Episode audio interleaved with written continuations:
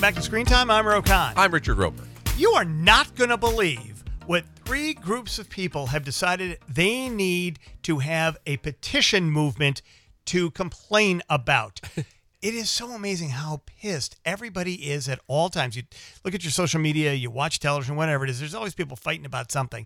But now it has gotten to the point of freaking ridiculousness. We will talk about that. Plus, what not to watch and the Thursday three all coming your way. But first, the Roe and Roeper podcast is brought to you by AmericanEagle.com. The digital landscape is changing rapidly, and to compete in today's business environment, you need an experienced partner. Since 1995, AmericanEagle.com has partnered with companies of all sizes offering web design, development, e commerce, mobile apps, digital marketing, all driving your overall business success because they believe today's online world is your opportunity. To get started, go to AmericanEagle.com today. So petitions, at least back in my day, I'm old enough to remember when someone was having a petition, it was uh, to try to save someone's life. There was or- a lot of lettuce talk. You Yeah. know, don't eat that lettuce because the labor that was being exploited, things like that. Very important causes, boycotts and petitions and things like that. now fictional characters are being petitioned to bring back to life. Richard Roeper, please explain. Well, you know, Ro, there are a lot of us who will read a book or watch a TV series or a movie, and when it ends, if we don't like the ending, we say, Well, I didn't really care for the ending of that. And then we get on with our lives. There are other people who will not let it go and will make it their life's mission for a mulligan, for a redo. And, you know, we saw this recently for like three years. There was all this talk, hashtag release the Snyder cut, right? You know, the Zack Snyder cut of Justice League, because Zack Snyder, the director of Justice League, had to leave while the film was being made. Joss Whedon took over, and a lot of people hated what he did with it. So let's release the Snyder cut. So finally, HBO and HBO Max said, all right, and Warner Brothers, we're going to give you the Snyder cut. So they released this four hour version of Justice mm-hmm. League. And what we found out was it was, in some cases, I thought about the same. Some people thought it was marginally better. It didn't change the lives of all those people who were calling for it. But all that did was embolden and empower people to keep doing this stuff. So the most recent example, this billboard goes up in Los Angeles about bringing Tony Stark back to life. Robert Downey Jr.'s character of Tony Stark, Iron Man. Mm-hmm. Spoiler alert Yep. dies Yeah. in Avengers Endgame and actually gave us in the whole history of the Marvel universe, I thought gave us one of the most profound and impactful and lasting moments that that series has ever given us because we were reminded of the fact Tony Stark, unlike a lot of the other superheroes like Superman, who's in the mm-hmm. Justice League universe, or Thor for the Marvel universe, is not this super entity with amazing powers from another planet. He's an American human being who built this incredible suit. And it was inside the suit, but there was always a 160 pound man inside that suit who was very, very vulnerable, much like the Dark Knight. if you is prick him, he bleeds. exactly. The point. Yeah. And he died. And it was very moving, and it, it led to that incredible uh, funeral, you know, remembrance uh, scene, and I thought was perfectly done. And now we have all these chuckleheads and dimwits who are saying, "I, I want my Tony Stark back." Uh, you know, bring him back to life, and it's like, and I, and I, it's not that they want like some sort of prequel, like they're doing with Scarlett Johansson's Black Widow, Yeah. or uh, some sort of parallel universe thing. They want Tony Stark to come back. They want the Robert Downey Jr. character to come back. Uh, Why? Why would you want to ruin something? Because you just, you just, it reminds me. Now you got me going. Okay, go ahead. We talked recently about the documentary about Sesame Street, Street Gang, how Mm-hmm. we got to Sesame Street. And there was a very famous episode in which the character of Mr. Hooper died. The actor who played him passed away. And Big Bird, who on Sesame Street was essentially uh, the the voice and eyes and ears and heart and spirit of a four year old. They put Right. the Big Bird character in there to reflect the mindset of the youngest of the young Sesame Street viewers. And they had a famous episode where Big Bird didn't accept and couldn't accept that Mr. Hooper had actually died. And the grown-ups in the room walked him through it. And I feel like these people putting up these billboards and doing these petitions are Big Bird. they won't accept that their beloved Tony Stark has died, even though he was given the perfect curtain call. I want to know when this inertia started culturally for our now present state of arrested development. And I don't mean That's to a show they could have ended a different way. I don't mean the show. I mean the reality that we now complain. I know social media has done this, but we are so caught in not wanting to be disappointed or feel badly about something that life must be fair. We are like a bunch of four year olds. We want to believe that the world must be redesigned so that we can, like almost like sports, have an instant replay and do it over again if it wasn't fair. That's not the way time and space actually operate. Who gives a shit if Tony Stark returns? It will not change your life. Watch the old movies, they are excellent. Let Robert Downey Jr. go on to something else. There are other cool ways they can use the legacy of Iron Man in the Marvel Universe. Marvel is, to my eye, the greatest canon since the Star Wars universe. Mm-hmm. It's going to go on. You're going to fall in love with other characters. Yeah, there's a be careful what you wish for thing, and you're right. There's a petulance here and a an immaturity in terms of you know even consuming art where everybody wants their own options, like they're playing a video game. Well, I didn't like that ending. Give me another one, and it's not going to happen. But let's say they decided to bring back Tony Stark one way or another. It's not going to erase, as you said, Ro, what already took place in that universe, what you felt when you watched the movie, and when people are asked for these do overs, I'm like, you know, it's the same thing people are still talking about the last scene of The Sopranos. Yes. A decade and a half after. And I always say, well, that to me, and people like, that's because I hated it so much. I thought it, w- it worked beautifully. I also said to people, if you didn't like the last five minutes of the show, but you loved every other second of it, it shouldn't diminish that. Right. It- you know, most great works of But you couldn't have done anything. Let me just interrupt you there. Yeah. You couldn't have Oh, done anything. no, if they'd come in and blown his brains all over that diner table, it still wouldn't have made you happy. Or if all of a sudden somebody comes in and says, hey, we're going to a private jet and you're going to live in Sicily for the rest of your life happily, that wouldn't have made people happy either. Yeah, the same amount of people would have complained on the other side, no matter what the ending was. You can't satisfy everybody. And you know, you go back to the the final episode of Seinfeld, which a lot of people felt was a letdown. I thought it was, you know, Larry David's kind of kind of way of saying to the audience, you know, you fell in love with a bunch of horrible people here in the trial. Now he did get his redo sort of within the Curb Your Enthusiasm universe, right? Where Yeah. he talked about how people hated the ending and he wanted to redo it, and that was really cleverly conceived and executed. So you can do something like that. But it's like art. Like, let's go to the Louvre and let's go to Mona Lisa and go, ah, you know what? She could be hotter. She could be. Yeah, she could smile a little more. Yeah. it's very enigmatic, whatever that means. American Gothic, I don't like the pitchfork. But, Give him an AK. But, but, you know this this idea that the ending has to suit your needs or that you want the redo. So the next one we're going to talk about, and this has been going on ever since the final season of Game of Thrones, Yeah. which a lot of people. It was, you know, critically panned, and the fans hated it. And it was the same kind of thing. First of all, it's it's a brilliant show, and, and listen, you watch Game of Thrones the second time, and it's still sometimes impossible to keep track of what's going on. It just you're like, well, I guess that turned out to be her cousin after all. and now there's another battle, but it was beautifully staged, beautifully filmed, and the acting was incredible. And there were all kinds of major characters who would get killed off, starting with season one. And then people felt like the final season was rushed and arbitrary, and there were all these conclusions. And I'm like, you're the same people who kept bitching, saying, nothing happened in season three. When are we going to find out this, this, and that? So I was fine with the ending. And Yeah. again, no matter what was done there, there would have been tons of people saying, Really? That's what happens to Khaleesi? Oh, come on. That's the story behind that. You couldn't you can't win when people are looking for something that they should be enjoying the entire experience, but they only want the last paragraph of the book to be perfect. And not even perfect. They want it to fit their narrative or their hopes. You know, the last episode of Scooby Doo from the 1970s, Man, you had to bring that up. it's so incredibly stupid. It's art. Let the artist create the art, and then you decide, as the person who's experiencing the art, whether you like it or you don't. You don't get your money back. That's not how this works. And listen, I've seen a lot of movies and TV series where I'm like, yeah, that wasn't the perfect ending. It's one of the most difficult things to pull off. But it's never diminished my appreciation for the work as a whole. Lost was another series that I loved that tried to tie up everything in a final episode, like so many TV shows do. Comedies like Friends do the same thing. And it's like, but yeah, when I go back and watch the other 80 episodes, I, I still dig them. The Game of Thrones thing, though, Ro, and that, a lot of this talk is because there's a prequel that HBO is going to do that's set uh, like a generation before the events, and they're like, well, they can, they're going to get certain cast members, and that may or may not be true. But the idea that you're going to do a redo of season eight, so you're going to pick up where season seven left off, When you think about the logistics there, first of all, you got to get the showrunners to agree to do it and write mm-hmm. the episodes and hire the directors. Then you got to rebuild the sets in Ireland and Croatia and on giant sound stages.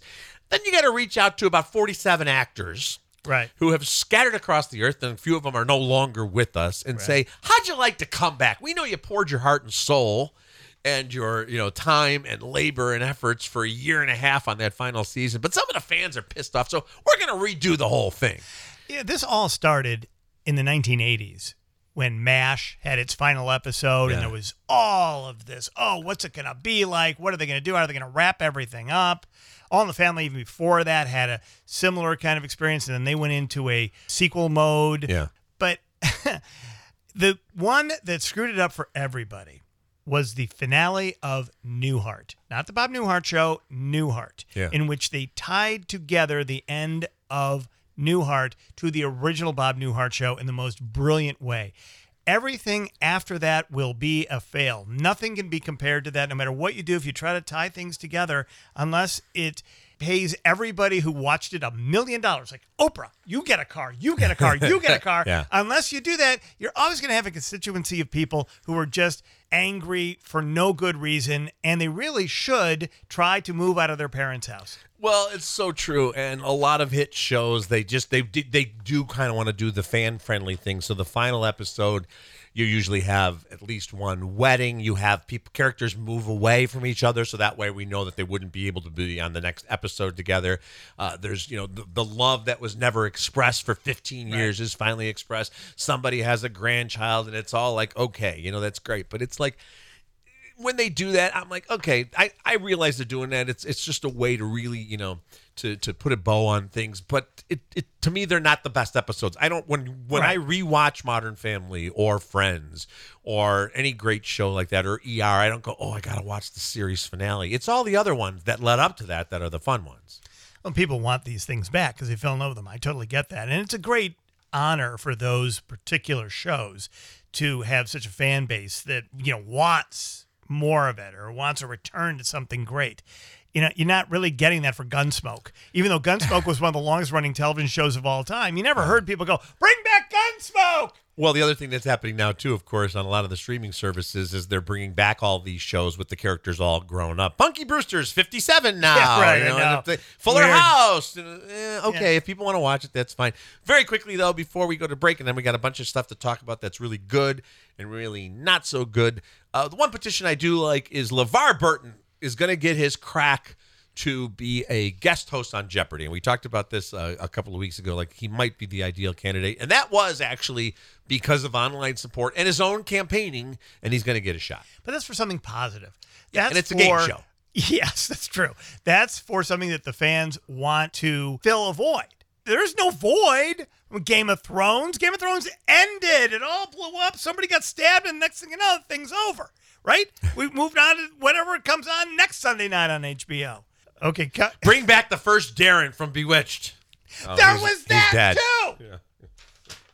Oh my God! All right, Portillo's. Let's talk about something delicious and good. go. Portillo's is known for their famous Chicago hot dogs with all of the freshest and tastiest ingredients, right down to the poppy seed bun, and of course their legendary chocolate cake. But that is just the beginning.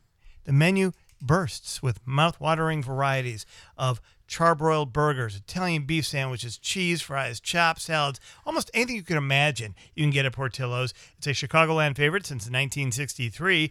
Also, there are locations throughout the Midwest and in Florida, California, and Arizona. Order for curbside pickup or delivery today. Ship Portillo's anywhere in the United States of America. If you have friends or family anywhere from Chicago that live on the East Coast, West Coast, somewhere else, send them Portillo's. They will love you forever. Portillos.com.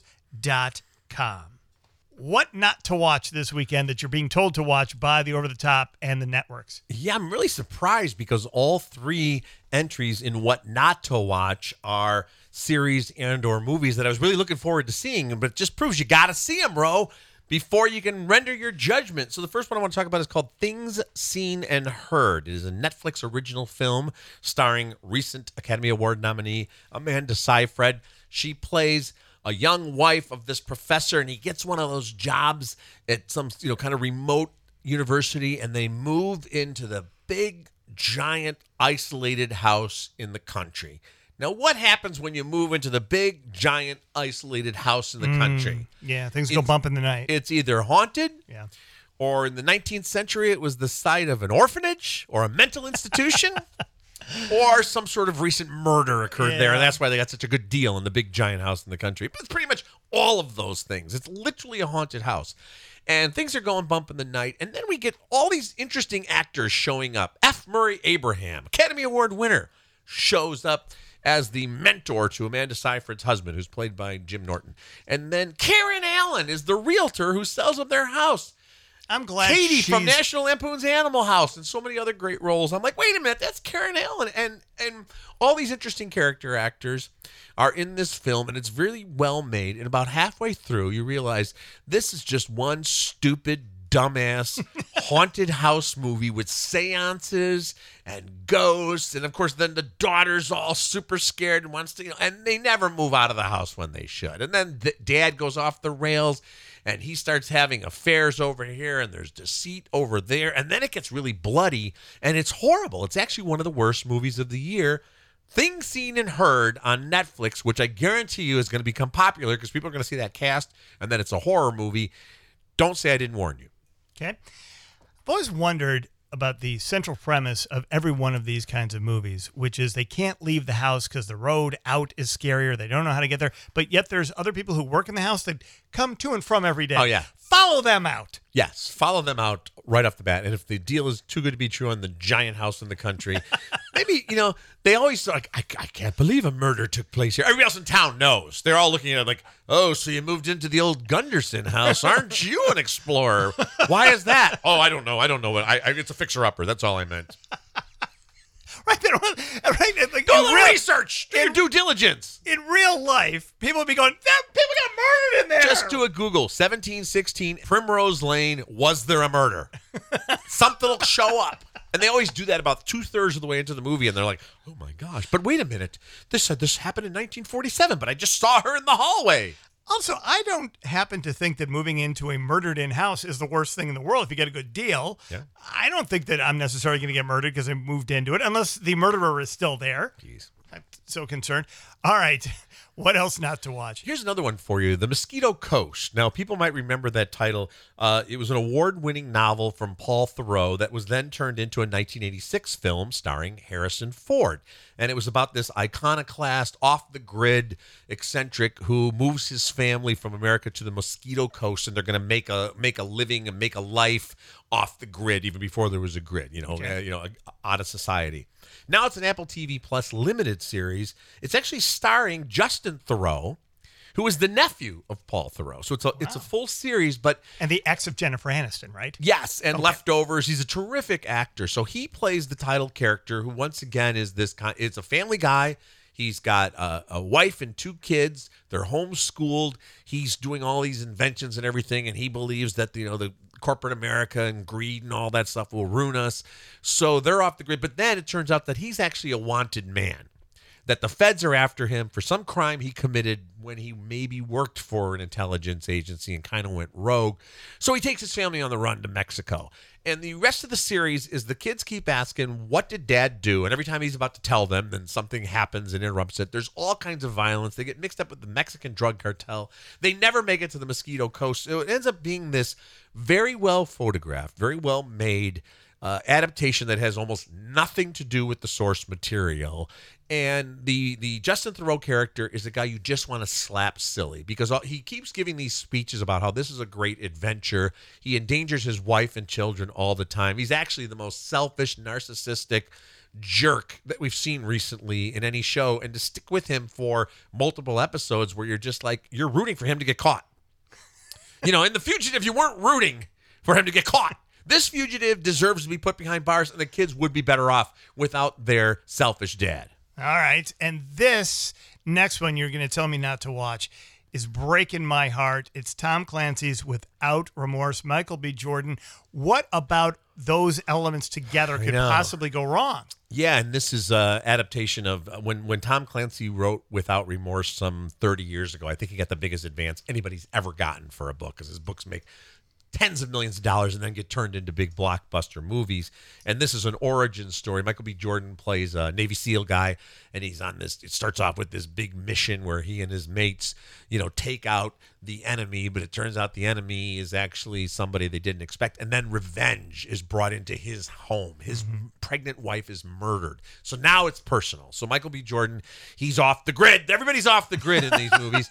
And he's going to go get the Russian bad guys. He thinks the Russian bad guys who murdered not only his former partners, but his wife in his home it's very murky, Ro. It's hard to keep track of what's happening. Uh, it, it's filmed in a way. It's one of those uh, movies where you're. It's hard to see what's happening because everything's in the dark, and it might be more realistic that way.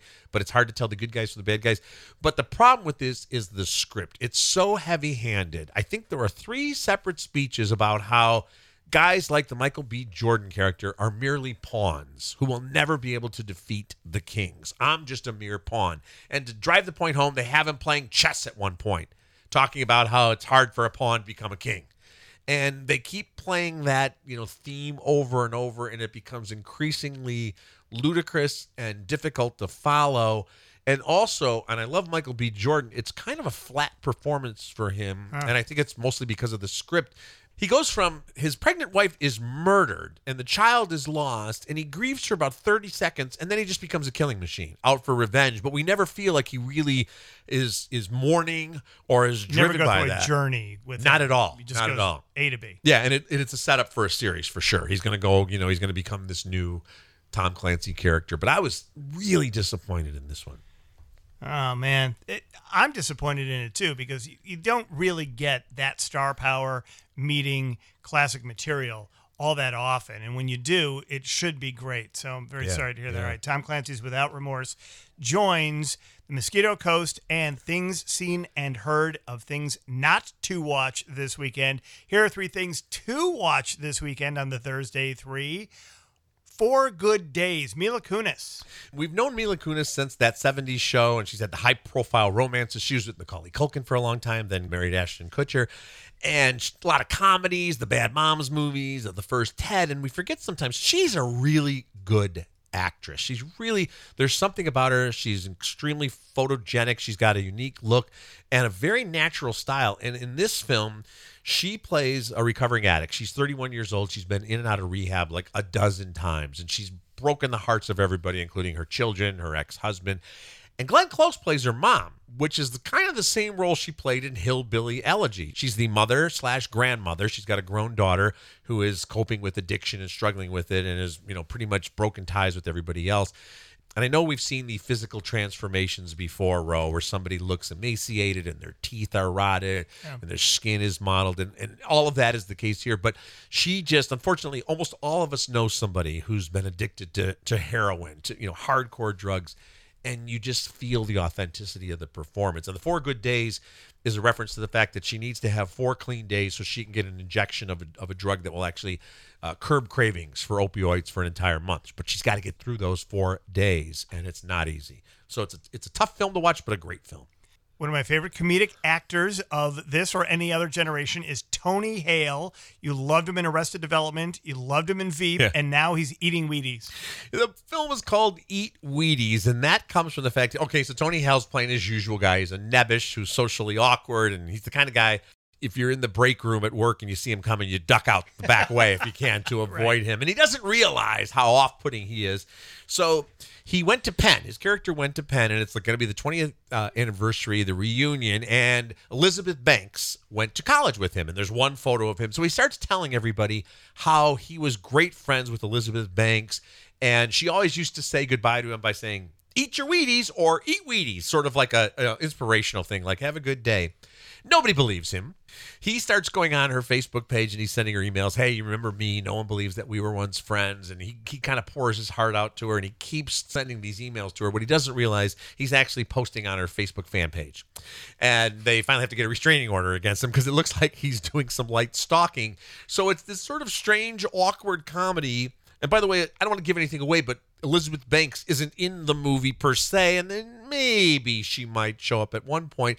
But it's like nobody believes this guy there, and it's sort of like the perfect choice because she's a star, but she's not Julia Roberts or something. So it seems kind of credible. She's Okay. better than Julia Roberts for me. Well, because she's we wonderful. have worked with her. She's great, yeah. amazingly lovely and down to earth.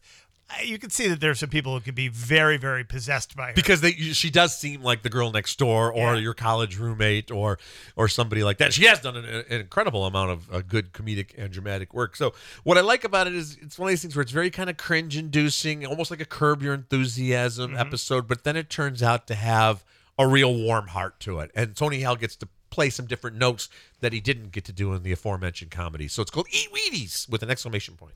And finally, on the Thursday three, something to definitely watch this weekend. I love this one. Percy versus Goliath, another one of our all-time favorites.